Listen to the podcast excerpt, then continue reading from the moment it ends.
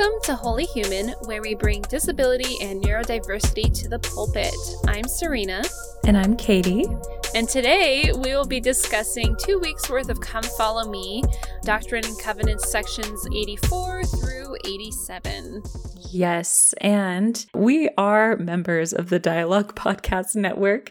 Dialogue Podcast Network is a collective of independent, interesting podcasts who promote thoughtful, respectful, and engaging inquiry and discussion of all aspects of the LDS tradition, thought, and arts and culture.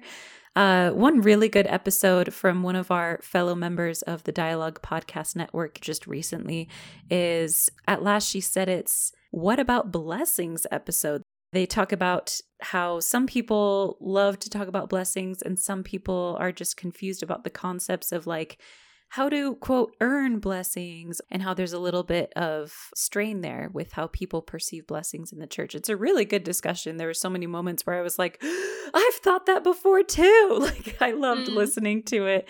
Be sure to check that out. They have their own website at lastshesaidit.org or you can visit them on Dialogue's website, dialoguejournal.com. Oh, I also wanted to say that Derek and James on Beyond the Block had a really great episode this week, and they talked a lot about autism and kind of the intersection between yeah. the queer identity and some commonalities that we experience in regards to the church. Anyway, it was really good. It wasn't the whole episode, but I, I really love that they were able to tie that in there. It was a good chunk of the episode at the beginning. I listened to it after you talked yeah. about it.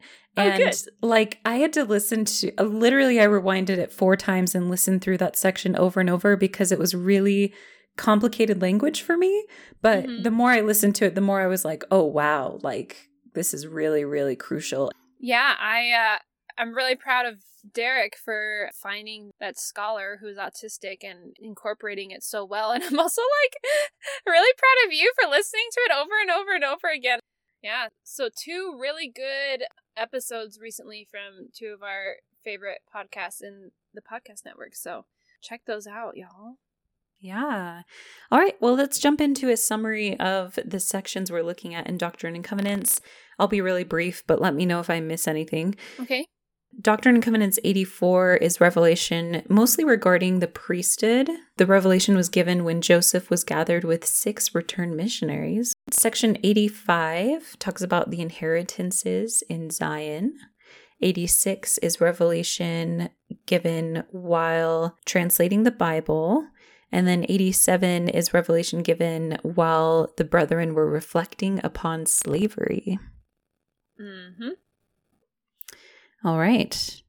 I feel like 84 is probably my new favorite section of the Doctrine and Covenants that we've read. I feel like there's so many parts in 84 that like I mean, I guess Come Follow Me talks here and there about issues with church culture when the church was starting, mm. and they're probably different than the issues we see with church culture today. But I feel like 84 did a really good job at like clarifying church culture things that we have today. Like there's some things that are really direct about like here's the way that it should be. And I'm like, "Huh, culture doesn't really reflect that." So verses 17, 20 and 21 talk about the priesthood, and I feel like in general attitudes of the priesthood are so closely connected to men and men that mm-hmm. hold the priesthood in our church today that it kind of dilutes how holy the priesthood is. Like I feel like it's done so much that it becomes disrespectful mm. for the actual like what actually the priesthood is. And i feel like 17 20 and 21 really just like hit that hard. Let's see.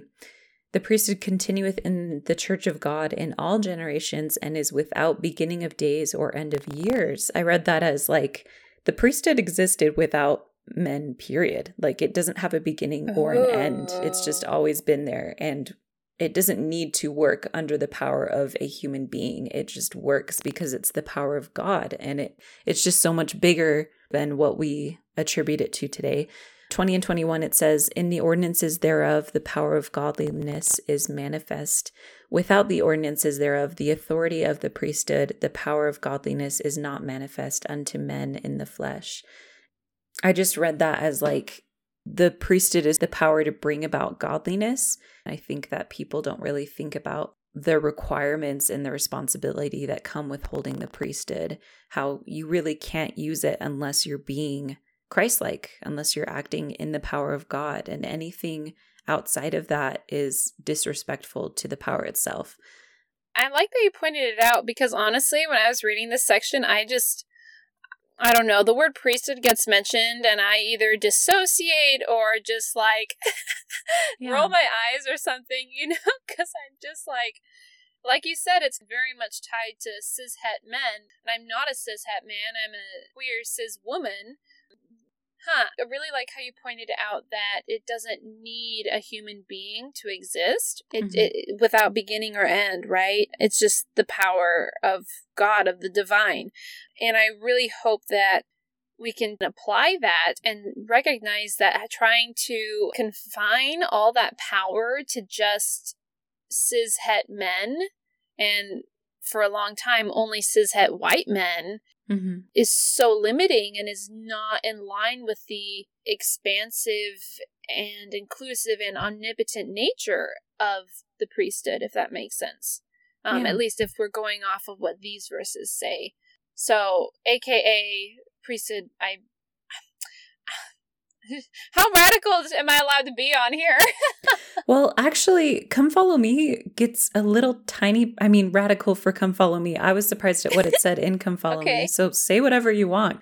Uh-huh. Okay, well, I was just going to say uh, women should have the priesthood, but not even, but then I was going to amend that and say that not only women should have the priesthood, but but the priesthood shouldn't be contingent on gender, right? Because mm-hmm. if we say women and men both have the priesthood, then we're excluding people who exist at, with um, outside the gender binary, or possibly excluding people who are trans and don't meet the church's cis normative standards. Does that make sense? Mm-hmm. Yeah, I just mm, I guess on one hand, you kind of like reopened the expansive nature of the priesthood to me, and I'm a little bit like, oh, I forgot that existed. That's really cool. Huh, like God's power on earth, that is kind of cool. you know? But then on the other hand, I'm like, wait, only only these cishet men who are like notorious for not respecting people get the power of God? Like, mm, seems a little counterintuitive to me. Anyway. Right. And I feel like now I feel like when people speak about the priesthood, they say, We'd like to thank the priesthood for passing the sacrament, for example. That's talking about it as if the priesthood is a person or a group of people, men. And that's not mm. true. I feel like that's kind of cultural that that happened. That's how I read that. Mm-hmm. And I feel like the church is starting to recognize that and reject that. It's really interesting the direction Come Follow Me took this. Let me read it really quick. Yeah.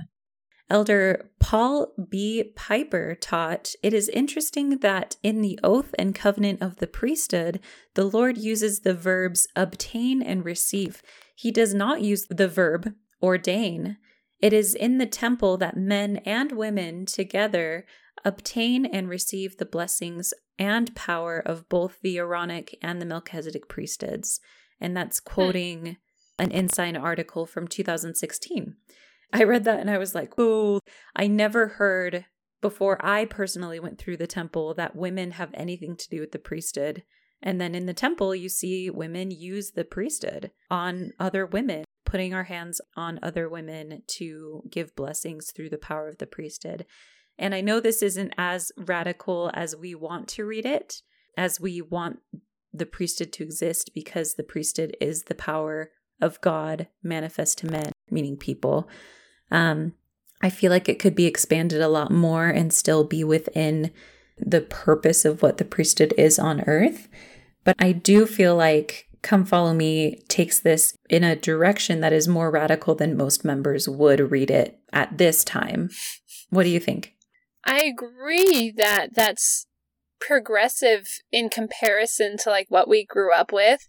But have you seen that like um political science graph with the x and y axis and like the four quadrants?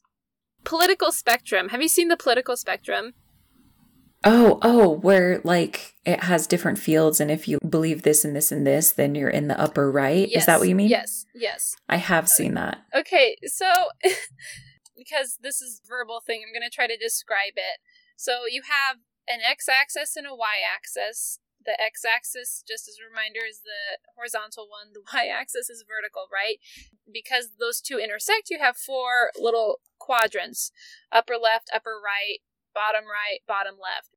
So, you comparing the church come follow me statement to what we grew up in the past as being more progressive is true, but also it's still just very not progressive. Does that make sense? And it's kind of like the difference between yeah. if you look at Trump and Biden, they're both in the upper right of this axis. They're both more authoritarian and more right leaning than centrist, right? They're not even centrist at this point. Like, if you map all these different presidential candidates, like the one I'm looking at is the US presidential candidates for 2020, and you have Trump all the way, like, almost in the very top right.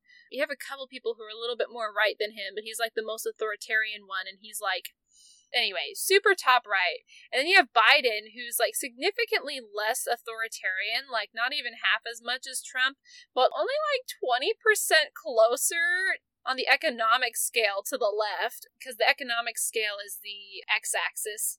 Warren, Elizabeth Warren, she's like pretty centrist. She's like way closer to the center, like like kind of like in that little corner. Um, but it's still in this upper right little quadrant, right? And then you have like Sanders, Bernie Sanders, who's like kind of where Warren is, except kitty corner to that in the like left side of the economic scale and below the x axis, which means that he's slightly more libertarian. Does that make sense? So, like, mm-hmm. even Sanders in this, Bernie Sanders, who we think not we, but like the American public tends to consider him very extreme and leftist, he's still centrist. You know what I mean? So the mm. fact that Come Follow Me said that women obtain and receive priesthood blessings and power in the temple, like, yeah, it's slightly closer to what we want it to be, but in my opinion, if we keep going at that pace, we're not going to get anywhere. Yeah, and we're talking about things that already exist but we don't talk about them very much. So, like, yay, but they exist regardless. Like, good, let's bring about more things that should exist that don't. Mm-hmm. I was wondering what the church's policy is on administering the priesthood to people with intellectual disabilities. Oh, yeah. So it's the same concept of baptizing people with intellectual disabilities it's like a conversation between like the parents and the bishop and discussing with the individual as far as is possible and they decide mm-hmm. how to move forward it's that same kind of concept i guess hmm okay mm-hmm.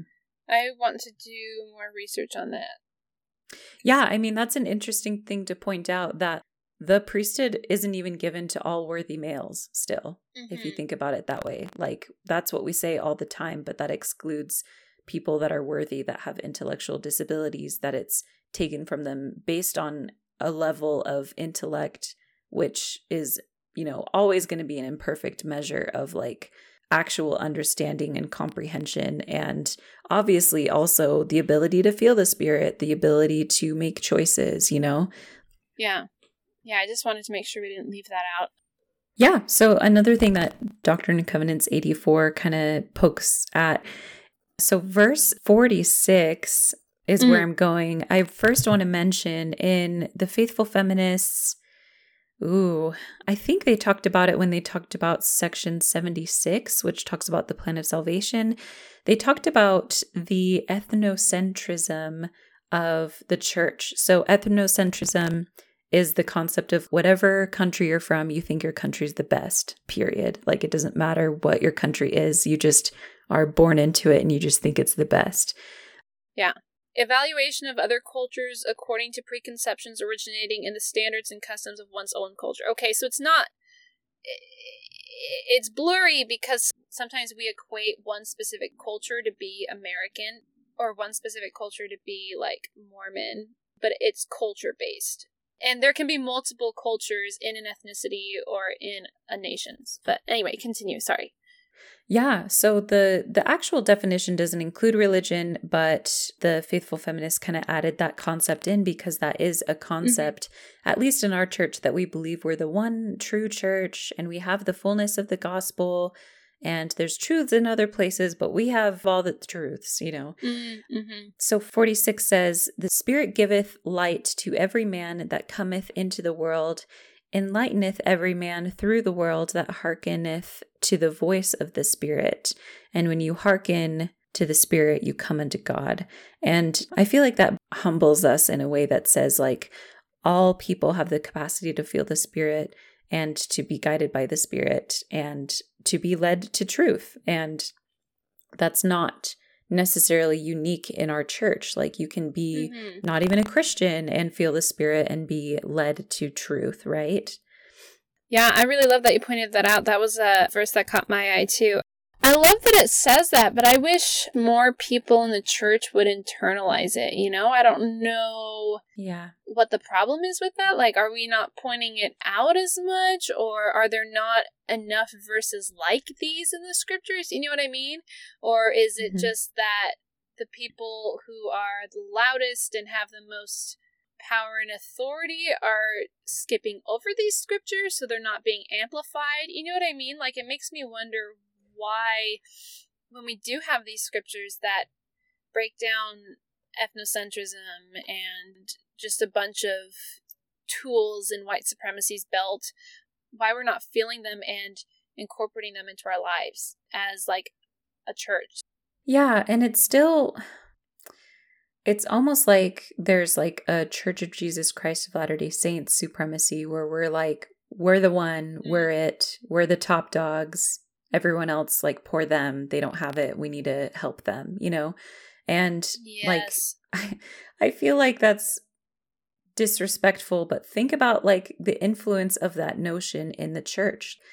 I remember literally being at school and being like the only member in one of my classes well except for my twin sister. She was like in every class with me. But like when i was a child when i was in primary and thinking about like how sad for like my friend who doesn't know about God and doesn't know about the gospel when like I don't even know if they were Christian. Like I just looked down on them for like not knowing about these things and how like I don't know. I feel like there's a way to have a good attitude about being confident in your religion and confident in your spirituality, but not pushing it on other people and being like, poor them, we have to save them from themselves and from their own concepts of spirituality and faith and God, and we have to make them have ours, right? Mm-hmm. That's where it gets into like an imperialist, supremacist kind of attitude. Yeah. But we don't talk about that in our church. We don't talk about that, but we do talk about how we are the only true church and how can those not hold hands? You know what I mean? Yeah, 100%. Like, I mean, that has roots in a lot of different things not even just us, but Christians in general have done that all over the world. Mm-hmm. And I guess we're unique in that we do it to other Christians too. yeah, yeah, I guess. Which I don't know if that's good or bad. Um, probably bad. Um, but like what you were saying about like looking down on people and thinking, oh, they're so poor, poor them. Like that just reminds me of the savior complex that we see also with white people, but also with ableism. Mm-hmm. Able bodied and neurotypical people like feel bad for disabled and neurodivergent people be like, oh, we have to save you. Let us help you. Like, right? Right. There's this assumption that what we are currently is not good, that we're not living happy, fulfilled lives, and that we must automatically want to join the other side. Mm-hmm. And if possible, these people on that other side want to welcome us with open arms because there's no way in hell, ha ha, ha ha, pun intended. Um, that was unintentional. I want Derek that was really good. yeah. So because there's no way in hell that we could possibly like want to stay where we are. We see this also with race. Um, we see this with mixed people, including myself. The assumption is that we want to be approved by whiteness, want to assimilate, want to pass for white. And for some people, this is a matter of survival. For a, a lot of black people and for people who have darker skin, this is, was a survival mechanism. Even within like my Philippine ancestors, it was a survival mechanism to try to pass for white. And I recognize that I'm privileged in the sense that I feel like I don't need to or I don't want to, that I'm able to reject that feeling of wanting to be accepted by the dominant supremacist culture because my life is not as threatened as theirs were. Does that make sense? Mm-hmm.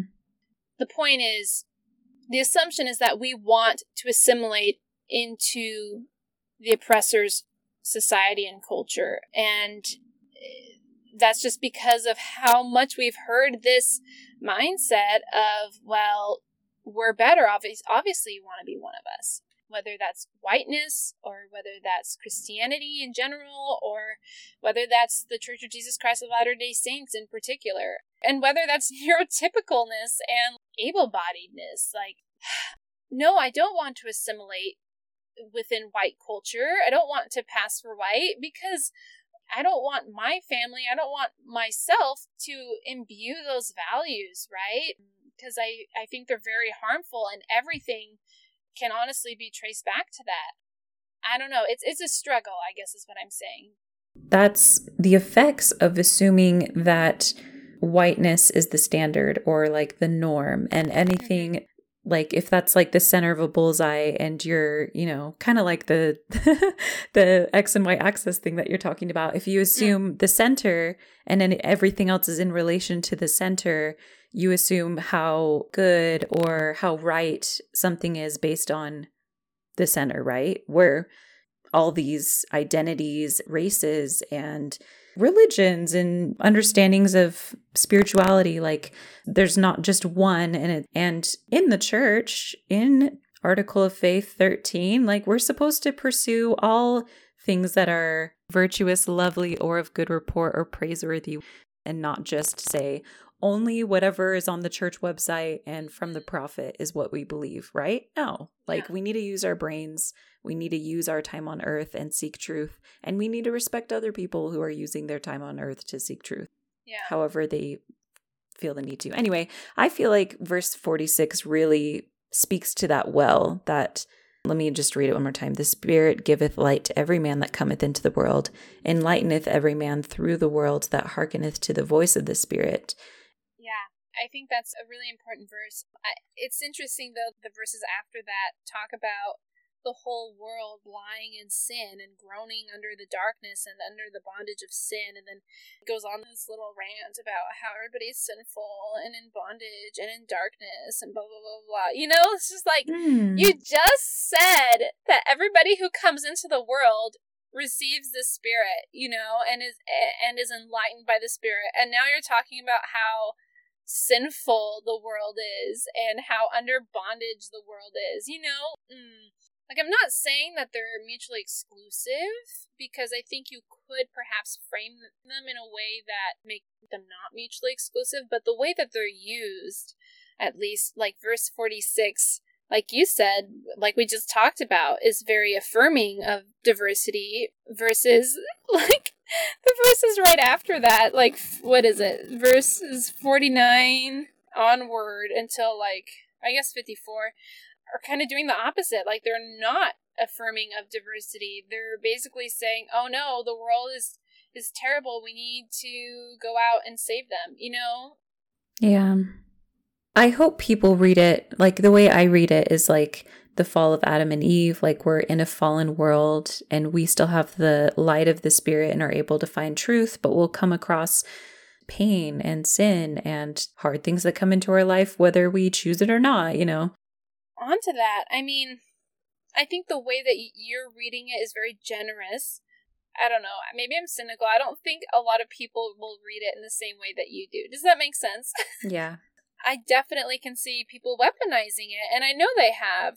Whenever there's a Sunday school lesson, they used to like go up to the board with their chalk or their like whiteboard marker and like draw this little T chart and be like, okay, now what are the attributes of the world on the right and what are the attributes of God's church over in this left column? Mm. And I'm like, uh, not again. Yeah.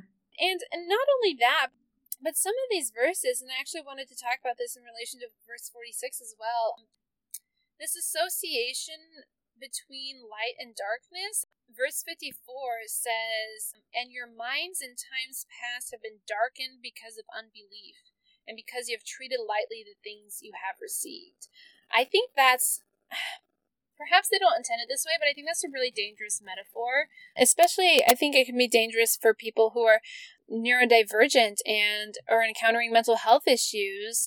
Most of the time, we we know that our minds work differently or that we're thinking or feeling things that the majority of the public are not thinking and feeling, or at least that they're not letting on that they're thinking and feeling. Mm-hmm we feel that disparity as someone who's neurodivergent and who's struggled with different things with depression and anxiety and social anxiety and intrusive thoughts to some extent.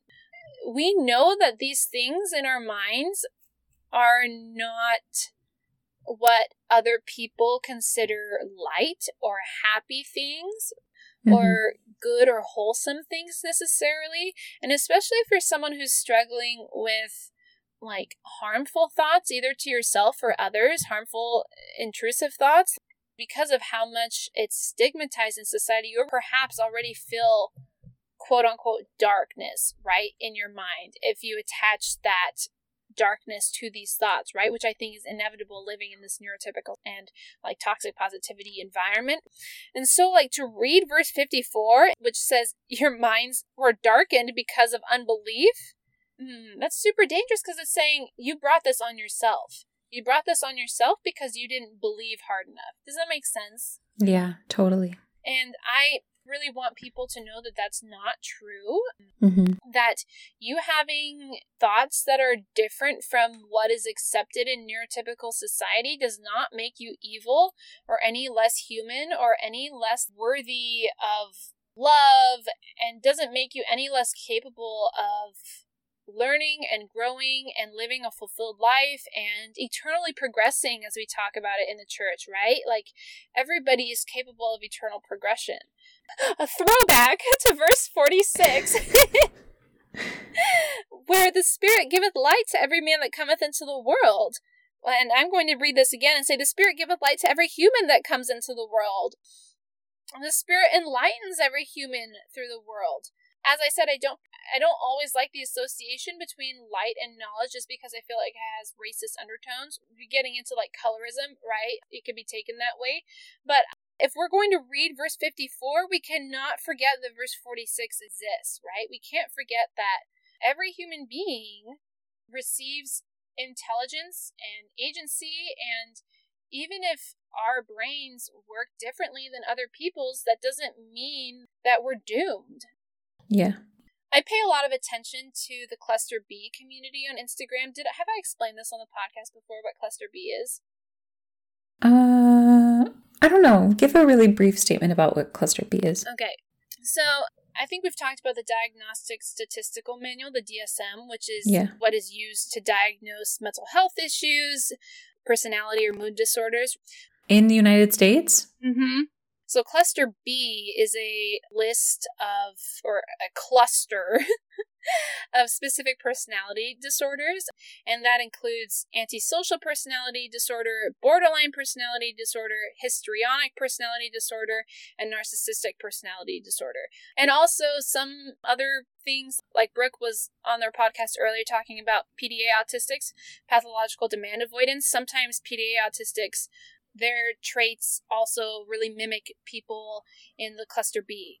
And a lot of times we, I say we because I'm borderline, we are really, we're kind of seen as like the dark ones in the DSM, right? We're seen as the patients that no one wants to work with. We're seen as people who can't progress, who can't have healthy relationships, who are automatically abusers. Like people use these words antisocial, narcissistic, sociopath, psychopath, borderline, psycho.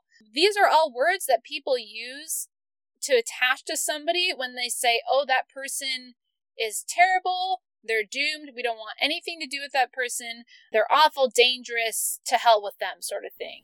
Mm-hmm. and, and yeah, e- even within us, our brains work differently from each other's. Point is, we're all human, right? We all can progress. We all can learn concepts that help us bring happiness to ourselves and to other people. And and verse 46 is proof of that, right? Mm-hmm. And I just really don't like verse 54. To anyone listening to this, I know it's going to be a struggle and it's easier said than done, but don't let verse 54 bring you down. Like, if you're going to take a verse personally, and maybe they're battling themselves out in your mind, verses 46 and 54, but hold on to verse 46. Use that one as your go to scripture, as your mantra, as your comfort when you feel like you're unlovable or people hate you or anything like that. Anyway. And I, I want to specify, I'm sure that you mean this, but I just want to say it. When you say progress, when you're talking about like all of these disabilities and neurodivergencies, you're talking about spiritually, not like progress in an ableist way where it's like yeah. eventually they'll be fixed, right?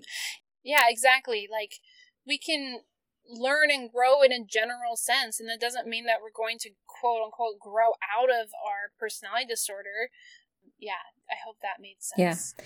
That actually goes back to the concept of like assuming that someone who's neurotypical or non disabled is the center, and we're trying mm-hmm. to better ourselves and progress toward the center if we're disabled or neurodivergent. Yep. That's not the case. Yep.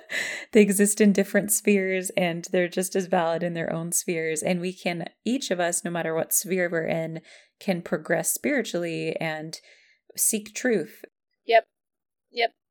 I wanted to ask you about verses 65 through like 72 in section 84.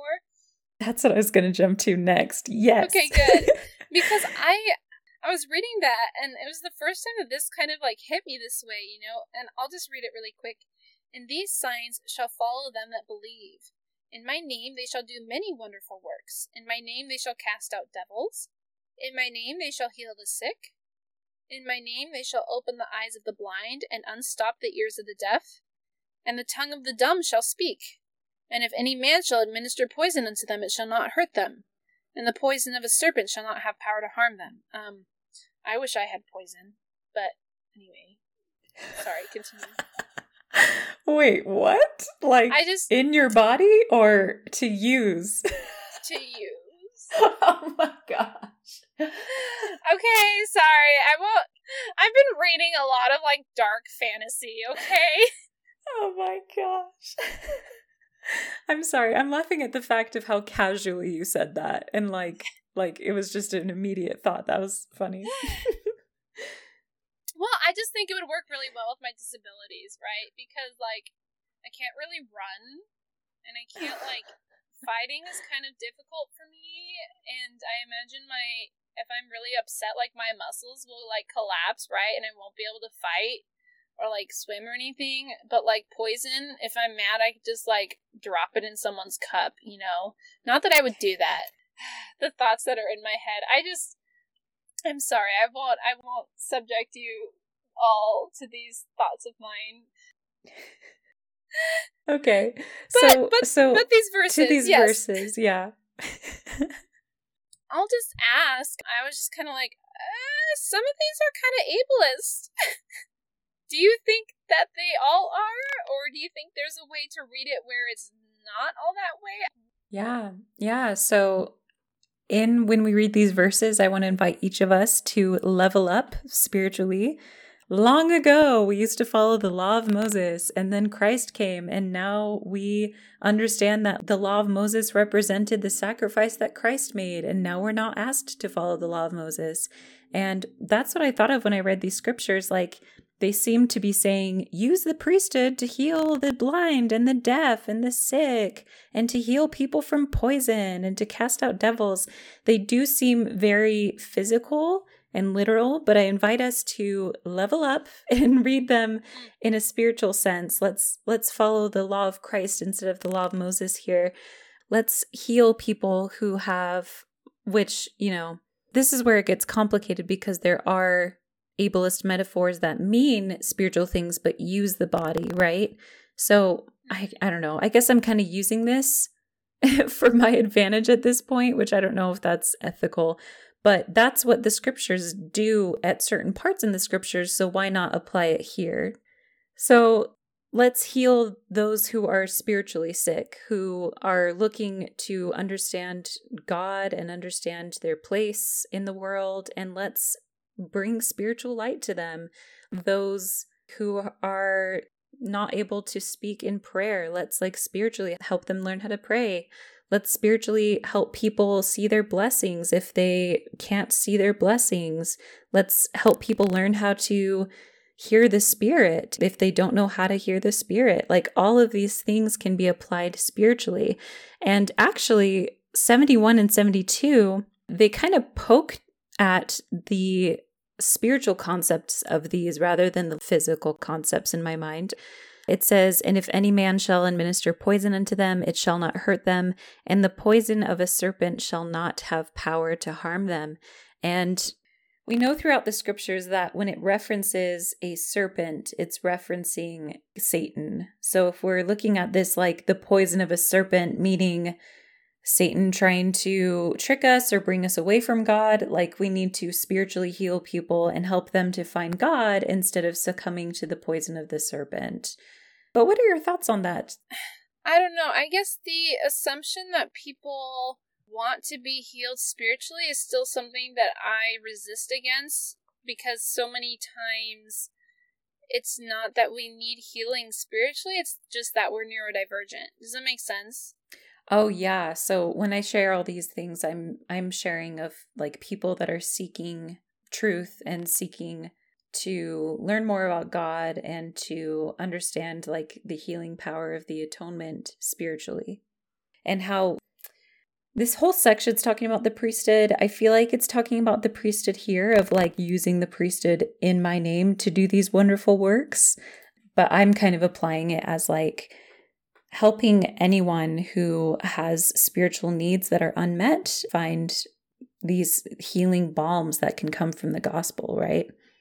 Well, but sometimes people seek it themselves because they don't know that they're neurodivergent. And if they really just understood their neurodivergence and how that's a good thing, then they wouldn't need to quote unquote be healed. Does that make sense? Then they wouldn't be seeking that. Yeah, that's definitely a circumstance that's worth discussing and going into. Yeah. Like, obviously, we're very, very diverse, even within the neurodivergent community. Like, some people go to therapy because they don't want to have borderline personality disorder anymore. They want to mitigate its effects, right? I, I don't know if I've said this before on the podcast. I personally don't go to therapy for my BPD just because of how intertwined it is with my autism, and I don't want to, like, I think, feel like my autistic self has already experienced enough like trauma and masking that I don't want to I, I can't separate them yet and so I don't want to do anything to harm that. I just think this group of scriptures is really tough, especially okay, especially because I don't believe in Satan. Because I don't know, just every single time that anything remotely satanic is referenced, either in the church or in the scriptures, like they're always talking about neurodivergent things. They're always talking about the way we behave. They're talking about the way we speak, the things we believe, the way our minds work, like, the, or the way our minds simply cannot work if we're talking about belief and disbelief. Like, you can't force someone to believe if that's not the way their mind works. And that's not the power of Satan. That's just the way we are. And especially with my experiences with not understanding my own neurodivergence in the past and people telling me, oh, you're only thinking those things because Satan's tempting you. Like, no, it's not about Satan tempting me. It's about the fact that I had undiagnosed autism, undiagnosed BPD, possibly OCD with certain intrusive thoughts. Like, almost everything can be explained psychologically through neurodivergence instead of satanically. Does that make sense? So, like, yeah if that's the case and Satan does exist, then then what does he do? if I can explain something in a neurodivergent way, I'm going to explain it that way. That's my automatic go to. And to me, in essence, that is limiting the power of Satan. Does that make sense? Like, it's not something that I fear because it's something that can be researched and something that I can understand, even if it takes longer for my brain to wrap my mind around it. Yeah, so so no, I did not. It's it's hard for me to believe in devils and Satan. Um, I'll say it that way because I believe in neurodivergence. Um, and I know neurodivergence exists, and I'm neurodivergent positive. And so, verse 67 to me seems pretty harmful because I don't necessarily believe people can be possessed. Although, again, I'm one person, I'm not representative of the entire like neurodiversity movement. Maybe there are people that do believe this, but I think this could be weaponized against people who are DID systems or who have psychosis or schizophrenia, you know, and people are saying that they're quote unquote possessed, right? When no, they're just neurodivergent and or traumatized or both. Mm-hmm. And then verses like 71 through 72, like the poison, I did not read it that way. Like, once again, you saw the metaphor right away, and I'm like, poison. it. like I was just like, okay, that's kind of cool. They're talking about poison, and you're like, oh, it's talking about Satan, and I'm like, oh, I forgot that he existed, or that people believe that Satan existed, and that he's represented by a serpent. Yeah, I I don't know. Maybe the scriptures intended that. Yeah. So going back to verse 46, we had a discussion about how everyone can progress spiritually and then these verses, you're warning people against like assuming that someone should progress spiritually when it's really just neurodivergence in their mind thinking differently. For you, is it I know it's it's complicated either way and there's not an exact answer and we're just two people having this discussion, but is it more about like people seeking these things themselves and working independently in that journey? Like is that better than someone seeing that they're seeking progression spiritually and trying to help them?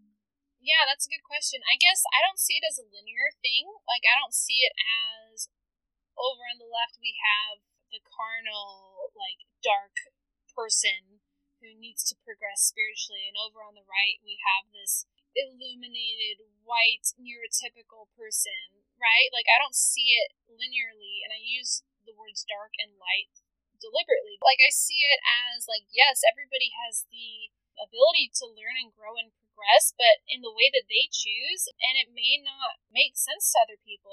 I don't think it has to like be in a straight line. I don't even think it has to be a line in general. I think it can be a cloud or tentacles or like ink blot that just spreads, you know, or maybe it's like a Mobius strip that turns in on itself. There's all sorts of ways and shapes that indicate movement and progression and learning and changing. Does that make sense? Yeah, that was beautiful. Oh, thank you. Well, yeah, I think it's really important to point out when we talk about progression spiritually that that doesn't mean that we're trying to get rid of people's identities or something that's like innately part of them, whether it's having to do with disability or neurodivergency, or it's having to do with like LGBTQ people, you know, whatever that means, you can stay within your identity and still progress toward God because God made you the way that He made you for a reason. Yeah. Okay, I just want to look at verses 88. These verses, I actually think you could interpret them as accommodations. Like you said, you're trying to look for instances that accommodations show up in the scriptures. So in verse 88 is addressing people who are supposed to go out and be missionaries. Verse 88 says, And whoso receiveth you, there I will be also, for I will go before your face. I will be on your right hand and on your left, and my spirit shall be in your hearts, and mine angels round about you to bear you up. And whoso receiveth you receiveth me, and the same will feed you and clothe you and give you money. And he who feeds you or clothes you or gives you money shall in no wise lose their reward. I'm making it gender neutral. And they that do not these things are not my disciple, but by this you may know my disciples. And so I, I really like the idea of angels being there to support you, either emotionally, spiritually, or physically, as sort of an accommodation for going on your own somewhere, I don't think that lessens the responsibility of humans. It doesn't because if you look at verses 89 through 91, it explicitly states that the humans also have a duty to accommodate you and clothe you, and those who don't do it are not disciples. So I just read this as people who refuse to accommodate someone are not true disciples of Jesus. Yeah, I love that. I also read 88 thinking of the verse that talks about I, the Lord, am bound when you do what I say, but when you do not what I say, you have no promise. 80 through 87, it's talking about going out and being a missionary. It's asking missionaries to be faithful, to do your best, to teach, and to treasure up the scriptures. And if you do these things, this verse 88, it says, Whosoever receive you, there I will be also, for I will go before your face. I will be on your right hand and your left. Will is the Lord making a promise. I will do this. I will be there. And he's bound to this if you do these other things that it talks about as a missionary. I loved that part too. And then I was thinking about how this part is another part that kind of rejects this culture that we have in the church. I think it's ironic that people believe so strongly in capitalism because that's not what Christ taught. And these verses go into that a lot. If you combine the verses that you read, 89 through 91, with verse 112. This one is like the best verse ever. So, this is talking about the bishop's responsibility. It says, traveling round about and among all the churches, searching after the poor to administer to their wants by humbling the rich and the proud. It says, administer to the poor's wants and how do we do that? Through humbling the rich and the proud. I was like, oh, dang. Yes. oh my gosh. Yeah, this is so, like, if you combine these verses, hello, this is so Christ like. This is how the church should function. This is how, like, our country should function. Oh, I loved this verse so much. Yeah, I can't believe I didn't even see that. I completely glossed over it. Thank you for pointing that out. That's gonna be one. Can we put this in our scripture mastery where it says "humble the rich and the proud"? Bezos. Hey. oh my gosh. So anything to shame the rich is uh, actually in line with the scriptures. oh, I love it. I know. It's really useful and there's like a lot of different directions you could go with it that are so like affirming Everyone is valuable, and if you're rich and proud, you're doing it wrong. And it says the dude they're talking to, Newel K. Whitney, should search after the poor, you know? Mm-hmm. And outside of our church, right? Yeah. So outside of mm-hmm. our church, search after them, not just mm-hmm. like, oh, if you happen to find them, and administer to their wants. So there's implied consent here.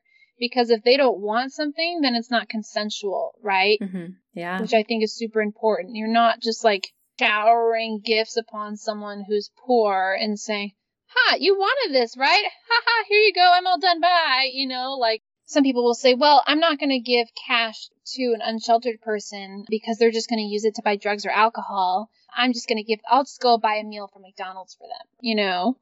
We need to be really careful about the assumption that we know what's best for these people who are actually going through the experience that we're not going through. And if you're going to help someone, help someone in the way that they are asking you to and not in just the way that you're assuming them to need. You need to afford them the basic dignity and respect that they know what they need and want, you know?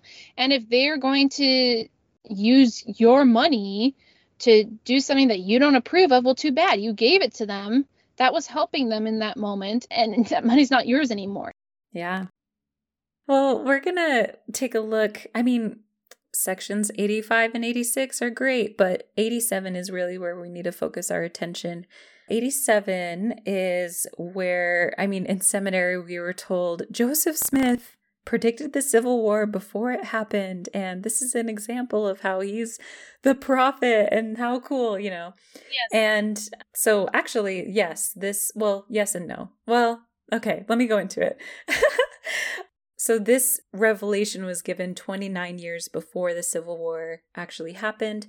Joseph asked questions. It says, Him and some brethren were reflecting and reasoning upon African slavery on the American continent and the slavery of the children of men throughout the world. So, they were reflecting upon this and then they received a revelation. Come Follow Me kind of clarifies the timeline on this. It says, on December 25th, 1832, Joseph Smith's mind was occupied with the threat of war. South Carolina had just defied the United States government and was preparing for battle. The Lord revealed to Joseph that this was only the beginning. War, he declared, will be poured out upon all nations. It seemed like this prophecy would be fulfilled soon, but then it wasn't. Within just weeks, South Carolina and the United States government reached a compromise and war was averted.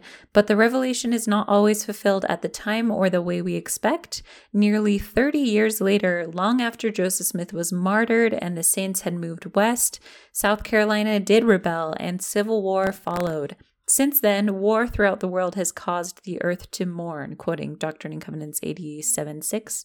While the prophecy was ultimately fulfilled, the value of this revelation is less in predicting when calamity will come and more in teaching what to do when it does. The counsel is the same in 1831, 1861, and 2021 stand ye in holy places and not be moved. And that's quoting the last verse of the section, verse 8. So 87 verse 1 goes into how there will be a rebellion in South Carolina, which will eventually terminate in the death and misery of many souls. So there was a lot of insight that Joseph had about the war before it happened, based on what was happening at his time and the questions he asked and his concern about slavery. So the revelation was given in 1832 the Emancipation Proclamation was given in 1863, and then slavery was abolished in 1865 with the 13th Amendment. No, oh my gosh. So, I wanted to share some information today about the misconceptions we have about slavery being abolished in 1865, and that's it. So, a lot of the information I'm sharing today is from this documentary called 13th. It is available on Netflix, but also the documentary in full is on YouTube. So if you haven't seen it, that's like the biggest invite from our podcast today is to watch the 13th.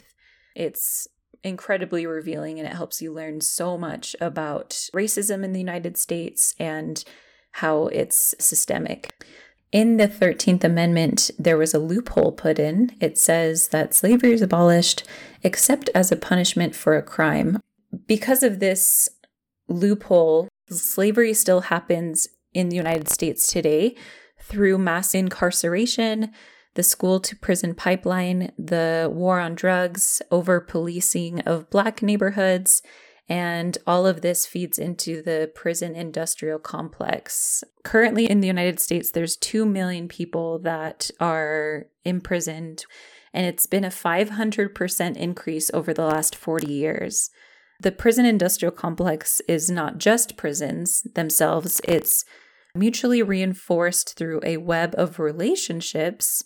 This is information from the Empty Cages Collective, which is a project that's aimed to resist the prison industrial complex and it organizes toward a prison free world. It says the things that support this industrial complex is relationships between and not limited to prisons, the probation service, the police, the courts, and all the companies that profit from transporting, feeding, and exploiting prisoners and so forth. Something that I didn't know until last year is how the prison industrial complex is literally a money making business. What I'm about to share is information from a website called the Malta Justice Initiative. And this is an organization created by John Santa. John was in the formation of the Order of the Malta, which is a 900 year old Catholic lay religious order who work on the behalf of the sick and the poor around the world. John recognized that our prisons are filled with people affected by poverty, and he came to learn that seven out of 10 inmates were struggling with addictions and or mental issues. Prison was a captive audience of the sick and the poor, and thus the concept of the Malta Justice Initiative was born, uh, is what it says on this website. Their purpose is to address the needs within spirituality, drug and alcohol addiction, anger management, and then also job training and helping inmates find jobs upon their release. So they shared this information. Prison labor in the United States is referred to as insourcing. Under the Work Opportunity Tax Credit, employers receive a tax credit for $2,400 for every work release inmate they employ as a reward for hiring risky target groups, is what it says. The workers are not only cheap labor, but they are considered easier to control. They also tend to be African American males. The companies are free to avoid providing benefits like health insurance or sick days. They also don't need to worry about unions, demands for vacation time, raises, or family issues.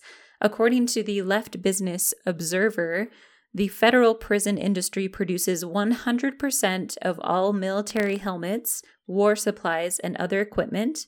The workers supply 98% of the entire market for equipment assembly services, 93% of paint and paint brushes, 92% of stove assembly, 46% of body armor, and 36% of home appliances. 30% of headphones, microphones, and speakers, 21% of office furniture, airplane parts, medical supplies, and much more. Prisoners are even raising seeing eye dogs for blind people. With all of that productivity, the inmates make about 90 cents to $4 per day. like, how could this not be considered slavery when they're forced into these jobs, barely paid?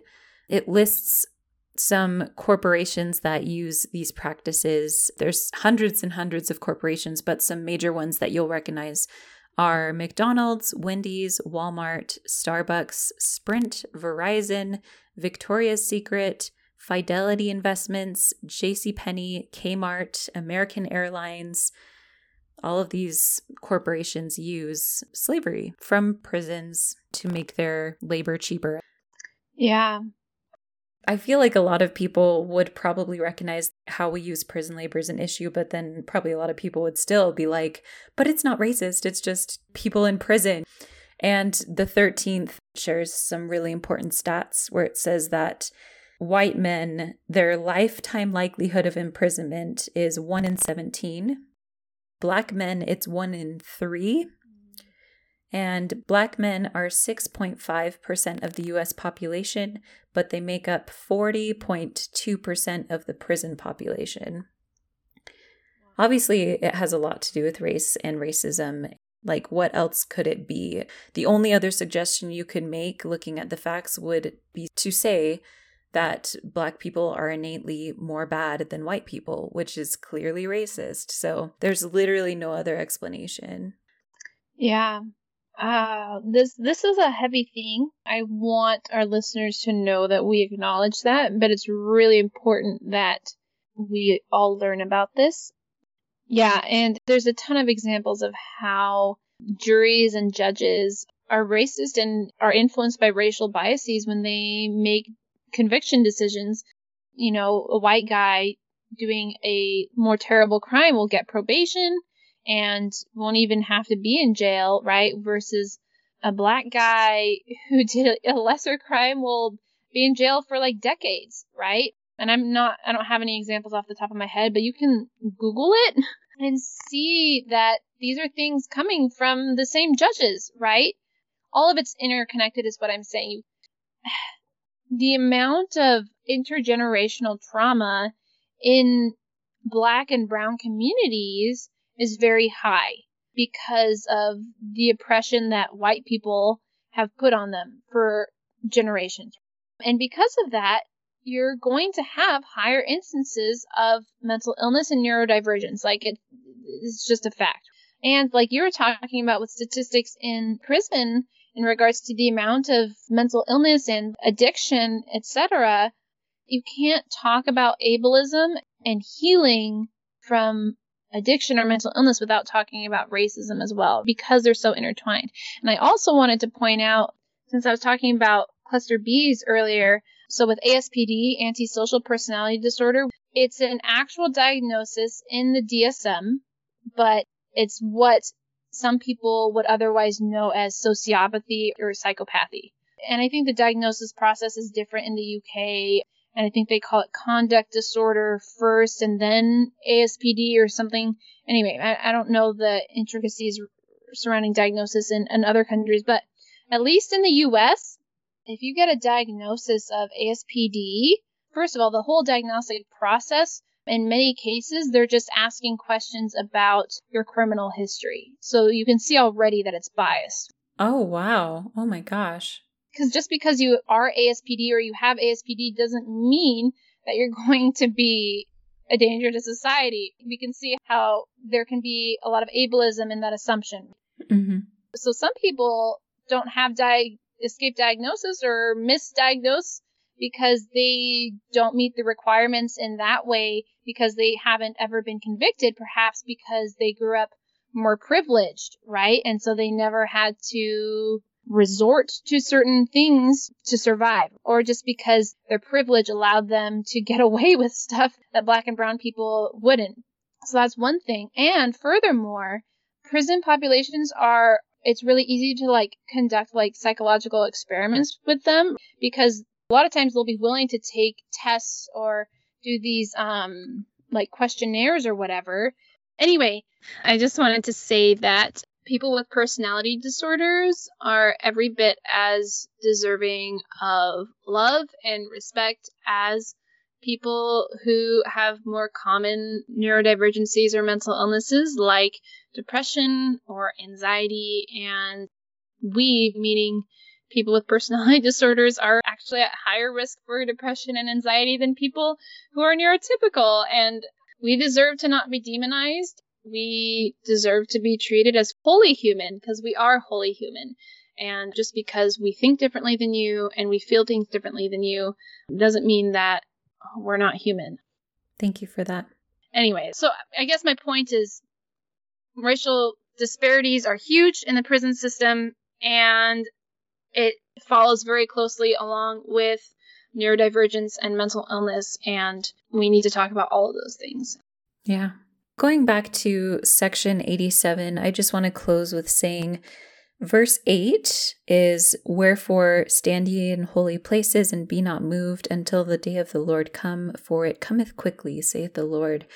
And I just want to say that standing in holy places means being anti racist, and teaching anti racism in your homes is crucial to making your home a holy place. I love that. Thank you for joining us today, our friends. Make sure you follow us on Instagram at wholyhuman, W H O L Y H U M A N. Please donate to our Patreon, patreon.com slash wholyhuman, and send us an email if you would like to be involved. We do interviewees every few weeks with people who are disabled and neurodivergent. So send us an email at wholyhumanpodcast at gmail.com. We're also on Facebook. We also want to thank Mativ for intro and outro music. We accessed the song through freesound.org. We'll see you next time, friends. Amen.